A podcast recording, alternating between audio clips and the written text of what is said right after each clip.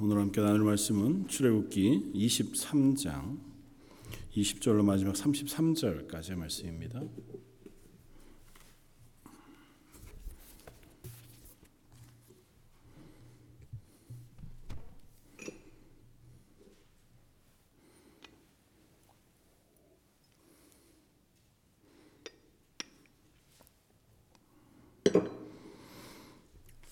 출애굽기 23장 20절로 33절까지 말씀 중에서 26절까지만 함께 봉독하겠습니다. 저였으면 우리 한 목소리 같이 한번 봉독하겠습니다. 내가 사자를 내 앞서 보내어 길에서 너를 보호하여 너를 내가 예비한 곳에 이르게 하리니 너희는 삼가 그의 목소리를 청종하고 그를 노엽게 하지 말라. 그가 너희의 허물을 용서하지 아니할 것은 내 이름이 그에게 있음이니라. 내가 그의 목소리를 잘 청종하고 내 모든 말대로 행하면 내가 네 원수에게 원수가 되고 네 대적에게 대적이 될지라. 내 사자가 네 앞서 가서 너를 아모리 사람과 헷 사람과 브리스 사람과 가나안 사람과 히위 사람과 여부스 사람에게로 인도하고 나는 그들을 끊으리니 너는 그들의 신을 경배하지 말며 섬기지 말며 그들의 행위를 본받지 말고 그것들을 다 깨뜨리며 그들의 주상을 부수고 내 하나님 여호와를 섬기라. 그리하면 여호와가 너희의 양식과 물에 복을 내리고 너희 중에서 병을 제하리니 내 나라에 낙태하는 자가 없고 임신하지 못하는 자가 없을 것이라. 내가 너의 날수를 채우리라. 아멘. 어, 오늘 출애굽기 23장 20 절 20절 이하의 말씀은 이제 앞장 20장부터 23장에 걸쳐서 계속 어, 하나님께서 어, 말씀해 주신 십계명을 시작해서 이스라엘 백성이 하나님의 백성으로 살아, 가야할 세세한 규칙들, 규정들을 말씀해 주신 것의 결론에 속합니다. 그래서 24장에 어, 가면 이제 하나님 앞에 언약식을 하는 언약식의 내용이 나오고 그 언약식 바로 앞에 이 마지막 20절부터 33절까지 어, 말씀을 통해서 어쩌면 어, 한번 다시 한번 앞에 언약의 내용을 다짐하는 그와 같은 내용처럼 이 본문이 어, 쓰여져 있습니다. 근데 이 본문을 그냥 본문 그대로 이해해도 우리가 충분히 예, 의미가 있지만 우리가 신약의 입장에서 우리가 그리스도인으로 이 본문을 어떻게 볼 것인가 하고 하는 측면에서 어, 본문을 보다가 어, 아주 어, 의미 있는 어, 그 주석을 해놓은 것을 제가 보고 아 참 좋은 어, 시각이라 생각이 들었습니다. 그건 뭐냐 하면 오늘 본문 20절에 이렇게 했습니다. 내가 사자를 내 앞서 보내어 길에서 너를 보호하여 너를 내가 예비한 곳에 이르게 할 것이다. 하나님께서 느닷없이 사자를 보내신다는 말씀을 하세요. 물론 이스라엘 백성이 하나님 앞에서 범죄하고 실패한 이후에 나중에 보면 하나님께서 모세를 통해서 나는 이제 너희와 함께 가지 않겠다 말씀하시고 대신 내 사자를 너희 앞서 보내겠다 말씀하시긴 하세요. 근데 아직은 그 이스라엘 실패가 결정되어지지 않은 때그 하나님께서 이스라엘과 언약하시고 그들 앞에 말씀하고 계신데 그냥 뭐라고 말씀하시냐면 내 사자를 내 앞에 먼저 보낼 것이라고 말씀하십니다. 여기에서 보내시는 사자는 누구겠느냐? 그 하는 질문 안 할 수 없죠. 왜냐하면 그 질문을 해야 이 본문을 조금 더 주의 깊게 우리에게 적용할 수 있거든요. 단도직입적으로 얘기하면 사자에 대한 그 주석가들 또 학자들의 의견은 대단히 분분합니다. 그러니까 성경 안에서 이 사자가 누구라고 명확하게 설명하시지 않아요. 그러니까 성경을 통해서 이 사자라고 하는 본문을 해석하지 못하는 한 우리는 하나님한테 가서 여쭤보는 수밖에 없어요. 이 사자가 누구다 이렇게 명확하게 얘기할 방법은 없습니다. 그러나 본문을 쭉 이해하고 하나님께서 이 본문을 통해서 얘기하시는 것들을 따라가면서 우리가 짐작해 볼 수는 있죠.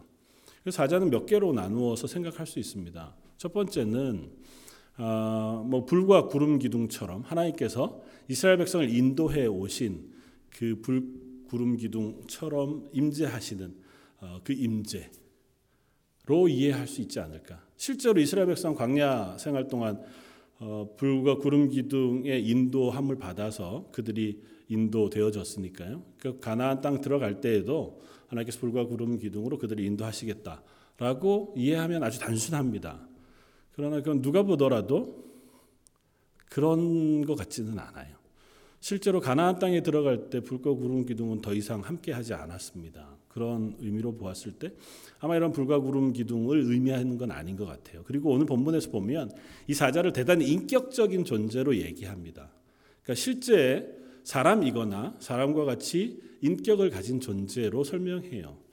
그렇다면 천사를 보내실 것인가? 라고 이제 우리가 이해할 수 있습니다. 왜냐하면 하나님께서 어, 이스라엘 백성을 인도하실 때 그 이전의 족장들을 대하실 때에도 종종 하나님께서 천사들을 보내시고 천사들로 하여금 말씀하게 하시고 하나님의 군대 장관을 만나게 하시기도 한 장면들 우리가 보잖아요. 그러니까 이스라엘 백성이 앞서갈 때 하나님의 군대 장관 천사들을 먼저 보내셔서 그 일들을 행하셨다 라고 얘기하면 제일 쉽게 이해할 수 있습니다. 그러면 그들을 하나님의 사자라고 부르는 것에도 어색하지 않고 또 그들이 하나님의 명령을 받아서 이 일들을 이스라엘을 보호하면서 이스라엘을 인도해 가나안 땅에 드리는 역할을 하신다고 해도 특별하게 어려움은 없습니다. 그런데 본문을 읽다가 보면 그것도 좀 어, 의아스러운 부분들이 생겨요. 본문 21절 너희는 삼가 그의 목소리를 청정하고 그를 노엽게 하지 말라. 그가 너희의 허물을 용서하지 아니할 것은 내 이름이 그에게 있습니다. 천사를 지칭하는 표현으로 보기에는 어, 하나님의 표현이 조금은 너무 직접적인 것 같아 보여요. 천사를 노엽게 하지 말라고 하시는 말씀 성경 어디에도 나오지 않습니다. 그리고 천사를 향해서 내 이름이 그에게 있다라는 표현도 쓰지 않아요. 그러니까 천사라고 이해하기는 좀 어렵습니다. 그 뒤에 넘어가면 조금 더 명확합니다. 22절 내가 그의 목소리를 잘 청종하고 내 모든 말대로 행하면 내가 내 원수에게 원수가 되고 내 대적에게 대적이 될지라고 이야기합니다. 여기에서 너와 나라고 하는 표현이 계속해서 반복되면서 이 사자 앞서 보낸 여호와의 사자의 목소리를 청종하면 까지만 여호와의 사자를 쓰고 뒤에는 너와 나로 표현해요. 그러니까 여호와의 사자의 명, 령을 너희가 청종 들으면 들어 순종하면 내가 내 말을 듣는 것처럼 내가 너희를 대우하고 또 너희의 원수를 내가 원수로 삼아 그들을 물리칠 것이라고 말씀하세요. 그러니까 이 여호와의 사자와 하나님 당신을 동일시한단 말이죠. 그러니까 여호와의 사자의 말을 듣는 것이 하나님의 말을 듣는 것과 동일시해요. 그러면 우리가 선택지가 하나 있습니다. 그렇게 생각할 만한 성경에 나오는 인물로 따지면 누가 있을까요? 하나님과 동일시되고 하나님의 보냄을 받으며 하나님의 말씀을 전하는 존재는 누굴까요? 예수, 예수님. 물론 성령 하나님일 수도 있습니다. 성령 하나님은 인격체로 현현하시지 않잖아요. 그래서 아마 이 본문에서 명확하진 않습니다. 성경이 그렇게 정확하게 단언해 얘기하진 않아요. 그러나 여기에서 보여준 여호와의 사자는 아마 아직 성육신 하시기 전에 어, 인격으로 현현하시는 예수 그리스도를 지칭하는 것이라고 이해해도 크게 어, 틀리지는 않겠다. 그러면 오늘 본문 말씀이 이해가 됩니다. 여호와께서 예수 그리스도를 땅에 보내시고 뭐 물론 육신의 모양으로 보내셔서 사람처럼 하시는 건 아니에요. 그렇기는 하지만 그렇게 이스라엘을 구원해 내시고 구원을 완성시키는 일에 예수 그리스도를 통하여 그 일을 완성하신다고 설명하면 조금 더 우리가 이해할 수 있습니다. 한 걸음 더 나아가서 오늘 본문을 지금 이스라엘 백성의 어, 현실에만 두지 말고 하나님의 백성을 구원하여 하나님의 나라에 들이시는 하나님의 구원의 전체 역사로 이해한다면 이 일을 행하시는 분을 예수 그리스도로 이해하면 이스라엘 백성을 구원하시는 구원의 사역의 완성자 로서 이 예수님을 이해하면 좋겠다. 어, 이 본문이 꼭 그렇다고 해서 이게 대단히 중요한 건 아니에요. 그렇게 설명하려고 하는 이유는 단 하나입니다. 뭐냐 하면 그렇게 하고 나면 오늘 본문의 내용들을 조금은 우리가 우리에게 적용해서 이해할 수 있기 때문에 그래요. 그건 뭐냐 하면 오늘 본문에서의 하나님이 이스라엘과 언약하시는 언약의 내용이거든요. 그 언약의 내용을 통해서 하나님이 우리를 구원하시는 구원 그리고 그 구원을 완성하시는 하나님의 언약을 우리가 이해할 수 있습니다. 첫 번째는 이것입니다. 하나님께서 그 구원을 하나님의 손으로 완성하시겠다는 것입니다. 22절, 23절은 이렇게 했습니다. 내가 그의 목소리를 잘 청종하고 내 모든 말대로 행하면 내가 너의 원수에게 원수가 되고 너의 대적에게 대적이 될까? 누가 하나님께서요. 그래서 나의 사자가 너의 앞서 가서 너를 아모리 사람, 헷 사람, 브리스 또 가나안 사람과 히위 족속, 여부스 사람에게로 인도하고 나는 그들을 끊을 것이라. 그러니까 그 싸움을 하나님께서 대신 싸우시겠다는 거예요. 이스라엘 백성은 애굽에서 건져 나옴으로 하나님의 백성으로 구원을 받습니다. 그 신의 산에서 언약함으로 하나님의 백성으로 인침을 받아요. 그때의 사건을 우리의 구원에 비추어 생각하면 성 아, 아, 칭의 그러니까 너는 의롭다 하심을 받았다라고 하나님께서 인정해 주시는 과정으로 이해하면 됩니다. 왜냐하면 나는 너희 하나님이 되고 너희는 내 백성이 될 거라고 약속하시니까 그 신의 산에서의 언약을 통해서 하나님이 이스라엘의 하나님이 되셨어요. 그리고 이스라엘은 하나님의 백성으로 불려요. 그런데 문제는 그렇게 하나님의 백성이 되었지만 이스라엘 백성이 완전하게 하나님의 백성으로 성장했느냐? 하나님 말씀에 순종하고 하나님이 기뻐하시는 수준까지 성장했느냐? 그렇진 않다 말이죠. 하나님의 백성으로 인정은 받았으나 남은 40년의 기간 동안 어떻게 해요? 그들은 실패를 반복합니다. 언약한 그 순간 바로 전에도 그들은 어떻게 해요? 하나님 앞에서 범죄해요. 그럼에도 불구하고 하나님은 그들을 하나님의 백성의 자리에서 끊으시지 않으세요. 우리의 구원을 우리가 생각해 보면 이렇습니다. 우리가 하나님의 백성으로 구원받고 예수 그리스도의 보혈로 죄 사함을 얻어 하나님의 자녀가 됩니다. 그러니까 우리가 그 하나님의 자녀가 되었다고 할 때에 우리가 일정 수준에 이르렀기 때문에 그 자녀의 자격을 획득하나요? 그게 아니라 어느 순간 하나님께서 우리를 불러내셔서 우리를 하나님의 자녀라고 칭해 주세요.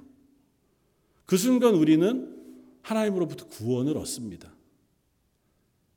그걸 보통 구원, 칭의 혹은 부르심, 소명 이렇게 이제 설명하죠. 하나님께서 우리를 불러내세요. 죄악 가운데서 불러내셔. 여러 가지 방법이 있죠. 뭐 어머니 태 속에서 교회를 출석하다가 어느 순간일 수도 있고, 또 혹은 세상에 살다가 누군가의 사람의 손에 이끌려서 교회를 출석한 그때일 수도 있고, 교회를 다니다가 말씀을 듣고 비로소 깨달아져 회심하는 그 순간일 수도 있어요.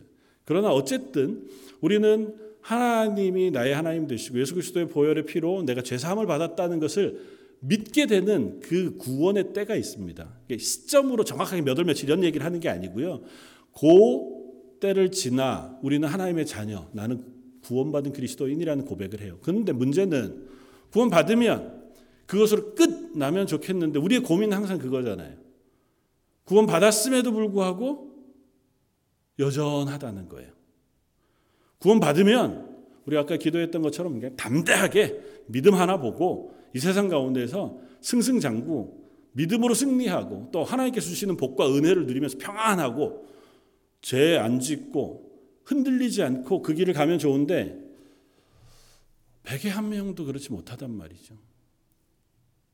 구원은 받았어요. 그 믿음이 없지 않아요. 그 확신이 없지 않는데도 여전히 마음속에 흔들림도 있고 또 심지어 세상에 도전이 있어요. 그런 걸 만나면 좌절해요. 세상의 외부적인 도전 때문에 신앙이 흔들리는 적도 있고 내부에서 일어나는 죄의 유혹들 혹은 어, 연약함 때문에 흔들리기도 해요. 그러면서 우리는 자꾸 부침을 겪습니다. 믿음이 담대해졌다가 연약해졌다가 막 흔들렸다가 다시 하나님의 은혜로 회복되어졌다 하는 시간을 정, 겪는단 말이죠. 왜 그러실까?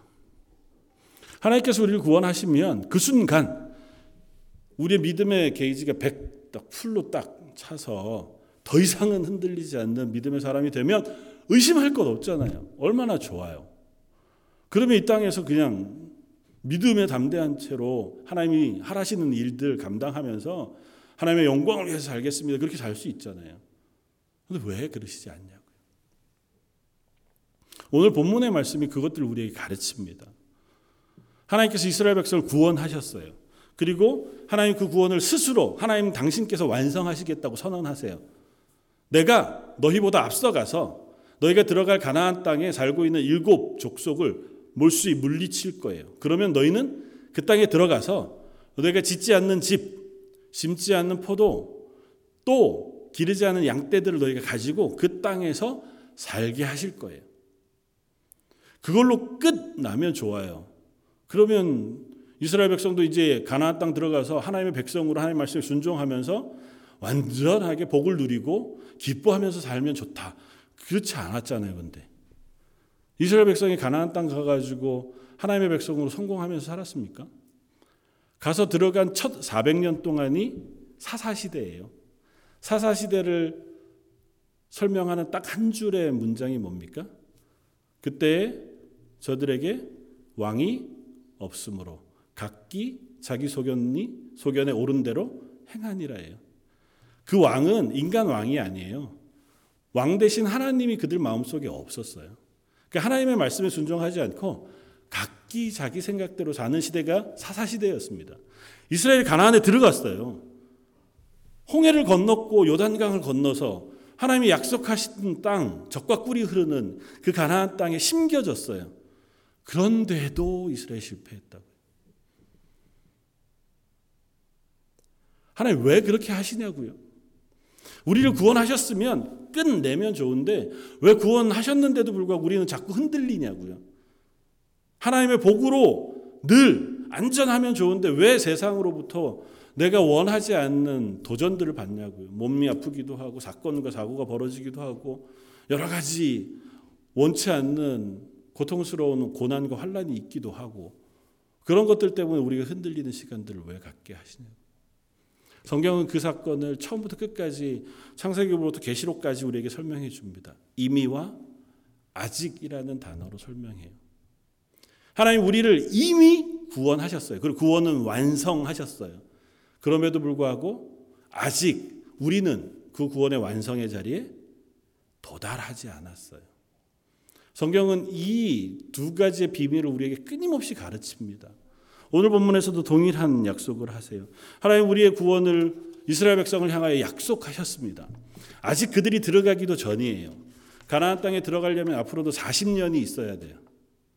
그리고 그 땅에 들어가서 만난 일곱 족속은 여전히 그 땅의 강대한 민족으로 이때는 청동기 시대가 이제 시작될 만한 무렵 아주 강성한 문화가 아니고는 철병거를 가진 나라가 없을 때인데 이 가나안 땅엔 철병거를 가진 민족들이 있었습니다. 요새와 같은 성들을 짓고 싸움 잘하는 사람들이 무기를 가진 사람들이 있었어요. 이스라엘 백성은 지금 가나안을 향해 출발해 가는 동안 그들이 가지고 는 나무 막대기밖에 없어요. 그들이 40년 동안 무슨 대장장이들을 그들이 길러서 뭐 활이나 창이나 칼을 만들 수 있었겠어요? 갑옷을 만들 수 있었겠어요? 이스라엘의 문화라고 하는 것을 우리가 짐작해 볼 수 있는 힌트가 있습니다. 다윗 왕이 사무엘과 어, 사울 왕 앞에서 골리앗과 싸울 때에 이스라엘 백성들이 총 아, 칼과 활을 든 사람이 별로 없었어요. 왜냐하면 그때 칼을 벼릴 수 있는 대장장이들이 이스라엘에 없고 블레셋에만 있었어요. 그래서 이스라엘은 군대라고 해서 나갔지만 그들이 가진 무기가 변변치 않았다고 설명합니다. 그때가 되기 거의 500년 전. 나라에 정착하지도 않은 이스라엘 백성들이 무슨 무기가 있겠어요? 그런데도 그들이 가서 그 전쟁을 하나님께서 대신 싸워 승리하게 해주시겠다고 약속하세요. 하나님께서 그걸 하시겠다고요. 오늘 약속에는 다른 어떤 해석의 여지가 없습니다. 내가 너희 앞서 가서 거기에 있는 민족들을 다 끊을 것이다. 그들을 제거하고 그들을 승리하게 하는 것은 하나님이 하시겠다. 두 번째. 그럼에도 불구하고 하나님께서 그 승리를 한 번에 하시지 않아요. 29절 저에게 읽지 않았지만 29절 30절 읽습니다. 그러나 그 땅이 황폐하게 되므로 들짐승이 번성하여 너희를 해할까 하여 1년 안에는 그들을 내 앞에서 쫓아내지 아니하고 내가 번성하여 그 땅을 기업으로 얻을 때까지 내가 그들을 내 앞에서 조금씩 쫓아내리라. 하나님께서 쫓아내신다고 약속하세요. 그러나 그 쫓아내시는 것을 일순간에 하시지 않겠다고 말씀하세요. 하나님 이스라엘 구원하셨어요. 들어가면 전쟁이 끝나면 들어가자마자 그 땅을 하나님께서 몰수히 주시면 평안이잖아요. 40년을 광야를 지나왔는데 가나안 땅 들어가서 내 집이 구해지면 바로 그때 내 집 얻어지고 밭 갈기 시작하면 얼마나 좋아요. 그런데 하나님이 1년을 약속하셨지만 실제로 이스라엘 백성은 가나안 땅 들어가서 6년을 싸웠습니다. 6년 동안 가나안 땅의 일곱 족속과 전쟁하면서 그 땅을 조금씩 조금씩 정복해 갔어요. 하나님께서 그것들 미리 말씀하십니다. 내가 한 번에 하지 않고 1년 동안 유예 기간을 둘 것이다. 하나님께서 구원을 주시지만 구원을 완성하시는 때까지 시간을 두세요. 우리를 하나님께서 건져서 그리스도인 만드시지만 만드신 그 순간 구원을 완성하시지 않고 우리에게 성화라고 하는 단계를 거치게 하세요. 이 땅 안에서 하나님을 알아가고 하나님을 배워가야 할 시간을 우리에게 제공하세요. 어떤 사람이 그게 1년, 2년일 수도 있고 어떤 사람이 10년, 20년일 수도 있고 어떤 사람은 평생일 수도 있지만 하나님 이 땅에서 그리스도인 된 우리를 구원받은 그 순간으로 구원을 완성시키시지 않으시고 하나님 나라 가는 동안 이 땅 가운데서 그리스도인으로 점점 점점 변해 가도록 우리를 불러내셨다는 겁니다.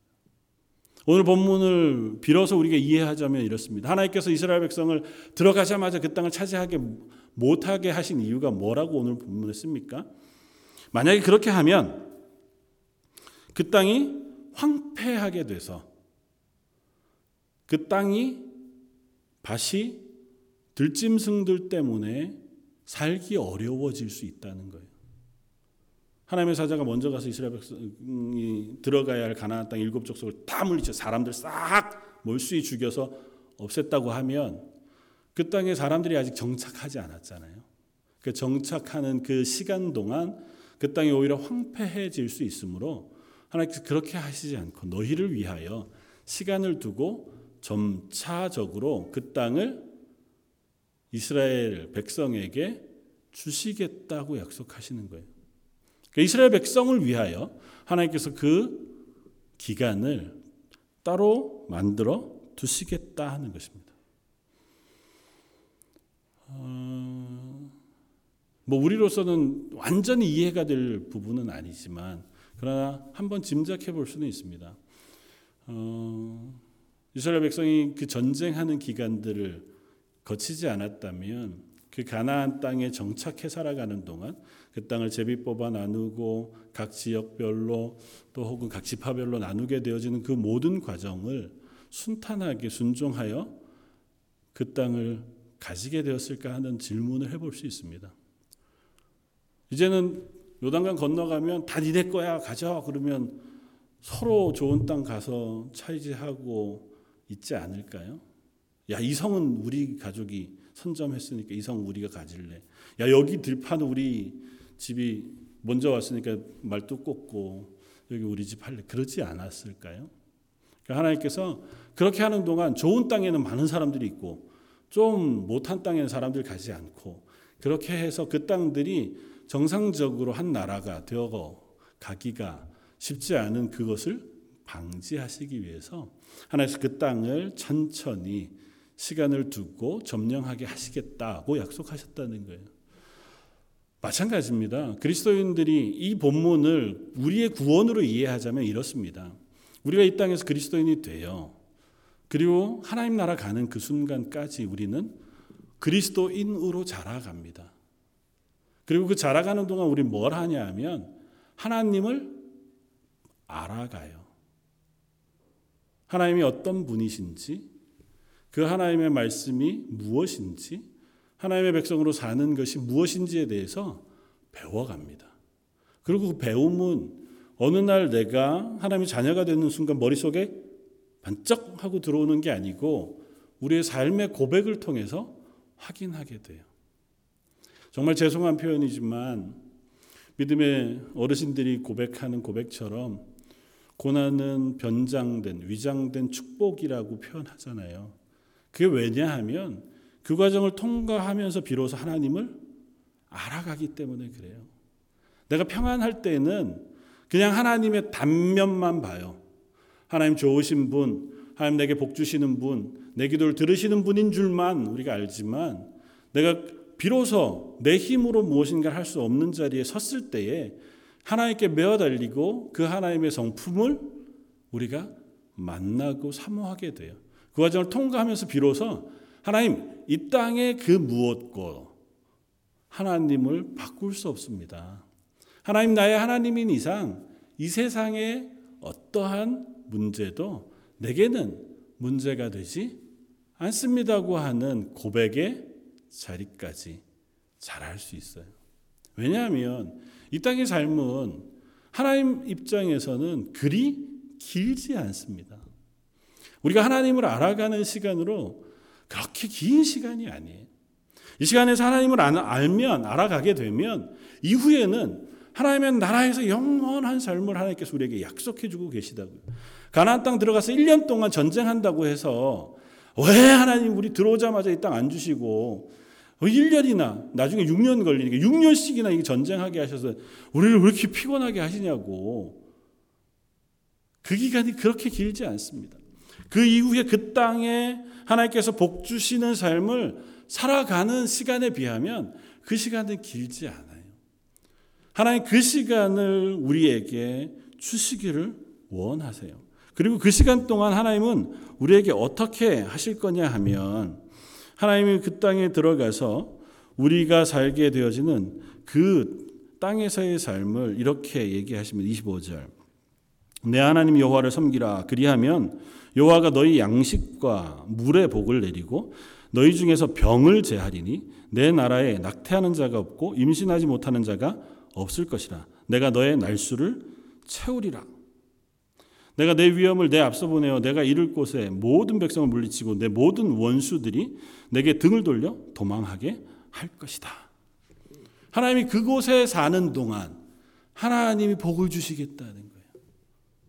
육신의 복도 너희가 병들지 않고 너희 명대로 장수할 수 있게끔 하나님께서 복을 주시겠다는 거예요.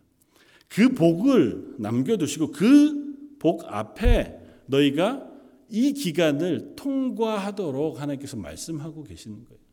우리가 그리스도인으로 하나님의 영광 가운데 들어가는 건 이 땅에서는 아닙니다. 그러나 이 땅에서 그 빛을 맛볼 수 있어요. 우리가 하나님을 사모하고 하나님의 은혜를 구하는 한, 이 땅에서도 우리는 그 하나님의 은혜 안에 하나님과 동행하는 삶을 살아갈 수 있습니다. 그걸 배우는 사람은 이 땅에서 이미 하나님의 나라를 경험할 수 있지만 그것을 배우고 싶어 하지 않고 그걸 훈련하고 싶어 하지 않는 이들에게는 전혀 이 땅에서 그 하나님의 은혜와 영광을 볼 수 없습니다. 물론 하나님의 나라 가면 어차피 다 똑같지, 똑같지 않습니까? 잘 모르겠어요. 그건 이제 가봐야 알겠어요. 뭐 하나님의 나라가 하나님의 나라인데 무슨 차별이 있겠나? 생각해 보면 차별이 있으면 하나님 나라가 아니잖아요. 차별이 없을 것 같기는 해요. 그러나 하나님 분명히 상급에 대해서 말씀하세요. 그렇다면 그것도 존재할 거라고 믿어요. 물론 하나님이니까 그게 두 개가 양립할 수 없지만 하나님 하실 수 있지 않을까 싶기는 해요. 몰라요 우리가 하나님 나라는 어떤지. 그러나 이 땅에서 하나님 우리에게 명령하신 게 무엇인지는 알아요. 이 땅에서 하나님을 알아가라는 겁니다. 하나님을 배워가라는 거예요. 그 하나님과 동행하는 삶을 배워가라는 겁니다. 그래서 하나님 우리들에게 요구하시는 게 있습니다. 구원에는 하나님의 요구가 아무것도 없어요. 이스라엘 백성을 가나안 땅에 넣으시는 동안 하나님께서 이스라엘에게 요구하시는 요구가 하나도 없습니다. 그러나 그 구원 이후의 그리스도인으로서의 삶에 대해서는 하나님이 요구하세요. 뭔 요구를 하십니까? 너희는 내 말을 청종하라는 거예요. 내 앞서 보내는 사자의 말을 순종하라는 겁니다.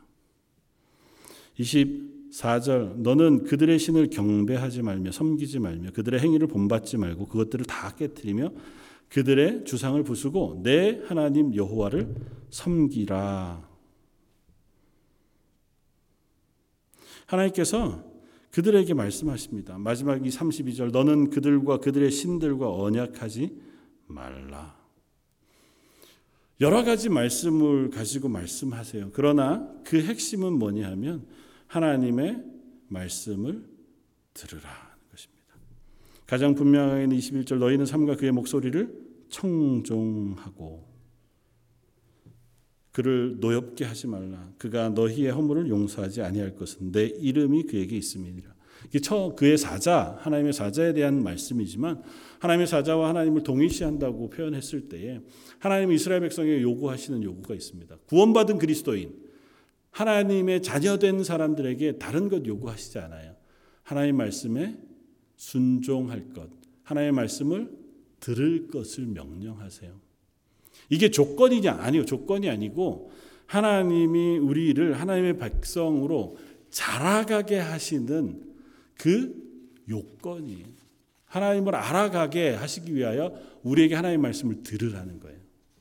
하나님의 말씀을 듣고 순종해야 하나님이 어떤 분이신지 알 수 있어요. 하나님의 말씀을 듣지 않고 하나님의 말씀에 순종하지 않으면 우리는 하나님이 누구신지 평생 알 수 없어요. 아주 단순한 사건, 단순한 사실이에요. 성경 말씀을 덮어두고 나는 그리스도인이에요. 난 구원받았어요. 그리고 나는 내 생각에 옳은 대로 내 생각에 하나님 이걸 좋아하실 것 같아. 내 생각에는 그리스도인이라면 이렇게 사는 게 맞을 것 같아. 그렇게 평생을 살았다고 하면 과연 그 사람은 하나님의 뜻, 하나님이 누구신가를 알 수 있을까요? 그래도 성경을 하나도 읽지 않고 성경을 듣지 않고 성경을 보지 않는데 기도 가운데 하나님 말씀하시겠다. 비상하게 하나님에게 그런 능력이 없지는 않아요. 하나님이 하신다면 하실 수 있겠죠. 그러나 하나님은 아주 단순하게 우리에게 가르치십니다. 일반적으로 우리가 하나님을 알아가는 방식은 하나님의 말씀을 대할 때예요. 그리고 그 말씀을 순종할 때예요. 내가 그 말씀을 순종해 가면서 그 말씀을 통하여 하나님을 알아가야 우리가 이 땅에서 하나님을 배워갈 수 있어요. 비상한 방식으로 하나님께서 부지불식간에 우리에게 주실 수 있죠. 사도 바울이 다메섹 도상에서 부활하신 예수님을 만난 그 순간 모든 복음의 진리를 다 깨닫게 하셨던 것처럼 우리도 어느 순간 그렇게 하나님께서 하나님에 대해서 알려 주실 수 있죠. 그러나 그건 특별한 아주 독특한 예고. 일반적으로 이스라엘 백성에게 요구하시는 하나님께서 왜 이 율법의 말씀을 요구하시겠어요? 이게 왜 결론처럼 하나님께서 언약하는 중에 이 말씀을 하시겠어요? 앞선 말씀 45개의 판례와 같이 이스라엘 백성 이 너희가 들어가서 살아야 할 땅에선 이것도 하고 저건 하지 말고 이것 해라고 하시는 명령을 왜 하시겠어요? 그것을 순종하면 하나님께서 주시는 복을 경험할 때, 아, 하나님 말씀에 순종함으로 내가 하나님의 은혜 가운데 살아가고 있는 것을 경험함으로 그 하나님을 알아가는 거예요. 하나님에 대해서 뭐 이름이 뭐고 성품이 뭐고 우리가 논문 쓰려고 아는 게 아니고요. 내 삶의 정황 속에 내가 하나님의 백성으로 살아간다고 하는 것은 이것이구나를 깨닫게 하시는 거예요. 그 그것은 말씀에 순종할 때 하나님의 은혜를 누리게 되어질 때 비로소 알아지게 된다는 거예요. 하나님께서 이스라엘 백성을 그렇게 하나님의 자녀로 삼으시겠다는 것이고 그리고 그것들을 행하시기 위하여 맨 앞서 우리가 얘기했던 것처럼 하나님의 사자를 우리 앞서 보내시겠다고요. 예수 그리스도를 통해서 우리가 그걸 완성할 줄 못- 못하는 사람인 줄 아세요? 이렇게 해도 우리가 성화의 완성의 단계에 도달할 수 없는 사람인 줄 아세요? 그래서 하나님께서 어떻게 하신다고요?